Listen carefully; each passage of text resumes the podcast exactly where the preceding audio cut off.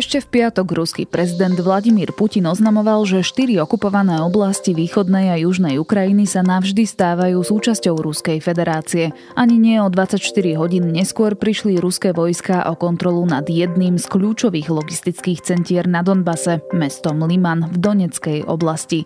Kremel teraz dokonca diskutuje o tom, kde vlastne sú hranice anektovaných území. Rýchly postup na východnom fronte doplnil po víkende prielom ukrajinskej armády v Chersonu Chersonskej oblasti, kde niektorí pozorovatelia hovoria o kolapse ruskej obrany. Rusko navyše musí čeliť problémom s mobilizáciou a utekajúcimi Rusmi, ktorí sa jej chcú vyhnúť, no aj s kritikou na najvyšších miestach ohľadom zlyhania stratégie v Límane. Počúvate ukrajinský spravodaj, zhrnutie toho najdôležitejšieho zdiania na Ukrajine za posledný týždeň. Ja som Jana Maťková a text pripravil Lukáš Onderčanin.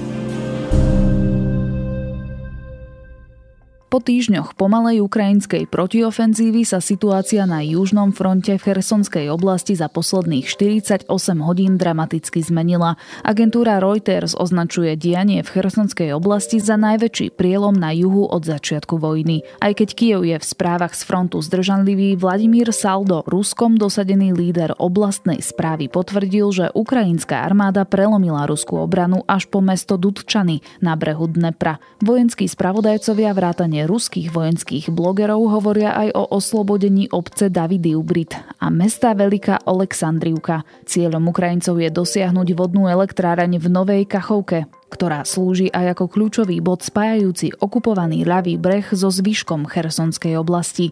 Most cez Dneper pritom už predtým ukrajinské jednotky závažne poškodili americkým raketovým systémom HIMARS. Zlú situáciu potvrdzuje aj Igor Strelkov, vojnový zločinec a niekdajší veliteľ dombaských separatistických síl. Situácia sa pre naše jednotky neustále zhoršuje. Nepriateľ má prevahu vo všetkom, dokonca aj v letectve, napísal na telegrame. Ruskí vojenskí blogeri tiež tvrdia, že ukrajinská armáda použila pri Chersone ruské identifikačné znaky Z a V na svojich vozidlách, aby prenikli za nepriateľskú líniu a zmiatli Rusov. Možno vidíme skutočný kolaps ruskej armády na Ukrajine. Musí ísť naozaj o zlomový bod, tvrdí pre magazín Politico bývalý americký poradca pre národnú bezpečnosť a generál poručík McMaster. Ak by sa Ukrajincom podarilo v nasledujúcich týždňoch oslobodiť kedysi takmer 300 tisícový Cherson, ruskú armádu by zatlačili úplne na východný breh Dnepra.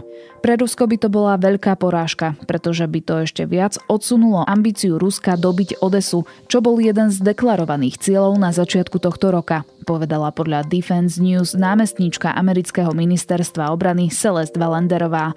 Ukrajina by podľa nej získala výhodnú obrannú pozíciu pred zimou, v ktorej podľa nej dôjde k horúcim bojom. Ukrajinský postup tak môže znamenať aj intenzívnejšie boje a väčšie straty na životoch v nasledujúcich mesiacoch, najmä po ruskej mobilizácii, ktorá môže do regiónu nahnať 10 tisíce nových vojakov. Ruský vojnový korešpondent Evgení Podobní však tvrdí, že front nedokáže tlak ustáť bez rezerv. Máme čiastočnú mobilizáciu, lenže ich nemôžete priviesť priamo do boja. Musíte ich pripraviť, obliecť a vytrénovať, dodáva.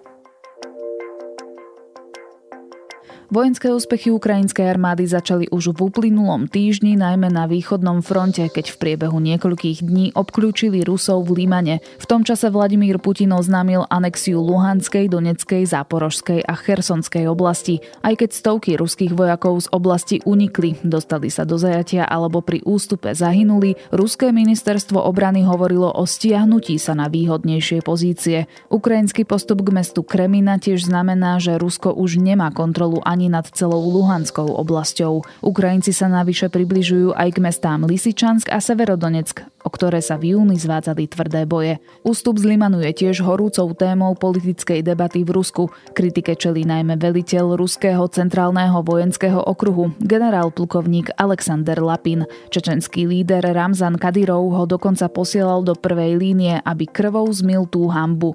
Putin sa teraz snaží presmerovať vínu za neúspechy v Chersonskej a Doneckej oblasti a podľa denníku RBK nahradil veliteľa západného vojenského okruhu Romana Berdnikovova. Kreml tak môže neúspechy pripísať odvolanému veliteľovi a chrániť tak Lapina. Liman bol pod ruskou kontrolou od konca mája a ľudia tu niekoľko mesiacov žili bez elektriny, tečúcej vody aj prístupu k médiám. Preto mnohých prekvapilo, že podľa Kremľa sa odrazu ocitli na anektovanom území. Nič som o tom nepočula, som šokovaná, nik nám nič nepovedal. Je to až smiešne, pripomína to príslovie, vydali ma bez môjho vedomia, hovorí pre denník New York Times Elena Charkovská po tom, čo mesto oslobodila ukrajinská armáda. Samotné Rusko pritom nemá jasno v tom, akú oblasť vlastne anektovalo. Moskva totiž aktuálne po ukrajinskom postupe nekontroluje 100% ani z jednej okupovaných oblastí. V Doneckej a Záporožskej oblasti je to dokonca menej ako 70% územia. Hovorca Kremľa Dmitrij Peskov v pondelok povedal, že celá Donecká a Luhanská oblasť sú súčasťou Ruska, no o štatúte a hraniciach Chersonskej a Záporožskej oblasti budú viesť konzultácie s občanmi. Rusko už dávnejšie v okupovaných oblastiach začalo rozdávať ruské pasy. Teraz dáva na výber aj občanom, ktorí z okupovaných území ušli do iných častí Ukrajiny alebo do zahraničia. Tí majú mesiac na to, aby prijali alebo odmietli ruské občianstvo. Čo hrozí tým, kto občianstvo odmietne, nie je jasné. Pred dvoma rokmi na Kryme Putin zákonom zakázal vlastníctvo pozemkov cudzincom, takže ukrajinskí občania často prichádzali o svoje majetky. Putin vo štvrtkovom prejave pre Národnú bezpečnostnú radu priznal, že čiastočná mobilizácia neprebieha bez problémov a dokonca sa ospravedlnil za chyby. Vo viacerých regiónoch úrady naverbovali do armády množstvo mužov, ktorí v skutočnosti nesplňali podmienky mobilizácie. Za 10 dní dostalo niekoľko tisíc našich spoluobčanov povolávacie rozkazy a dostavili sa na vojenské, registračné a odvodové úrady. Približne polovicu z nich sme poslali späť domov, pretože nesplňali kritéria pre vstup do vojenskej služby, napísal na telegrame Michail Dekťariov, guvernér Chabarovského kraja na východe Ruska. Pre problémy Kremel odvolal aj vojenského komisára v regióne. Kým minister obrany Sergej Šojgu tvrdí, že do ruskej armády už naverbovali 200 tisíc Rusov, viac ako 360 tisíc mužov medzi tým utieklo do Gruzínska či Kazachstanu, aby sa odvodu vyhli. Mobilizácia tak môže mať zásadné dopady aj na ruskú ekonomiku, tvrdí magazín Politico. Už teraz chýba personál vo fabrikách aj v technických pozíciách. Putin chce demonstrovať svoju ochotu použiť jadrové zbranie na Ukrajine, tvrdí britský denník The Times. Dôvodom je presun tzv. jadrového vlaku zo stredného Ruska smerom na Ukrajinu. Vlak, ktorý preváža vozidlá a zariadenie zodpovedné za údržbu jadrových zbraní, videli severovýchodne od Moskvy. Bývalý člen britskej rozviedky Forbes McKenzie však upozorňuje pred zbytočnou panikou. Je to skôr demonstrácia sily, tvrdí pre Sky News. Na to tiež varovalo členské štáty ohľadom ruskej jadrovej ponorky Belgorod, ktorá náhle opustila prístav a aktuálne je niekde v Arktickom mori, tvrdí denník La Republika.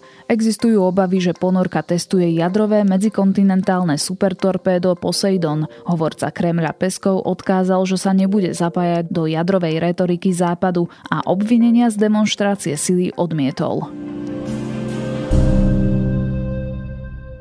Počúvali ste ukrajinský spravodaj, zhrnutie toho najdôležitejšieho zdiania na Ukrajine za posledných 7 dní. Do počutia opäť o týždeň.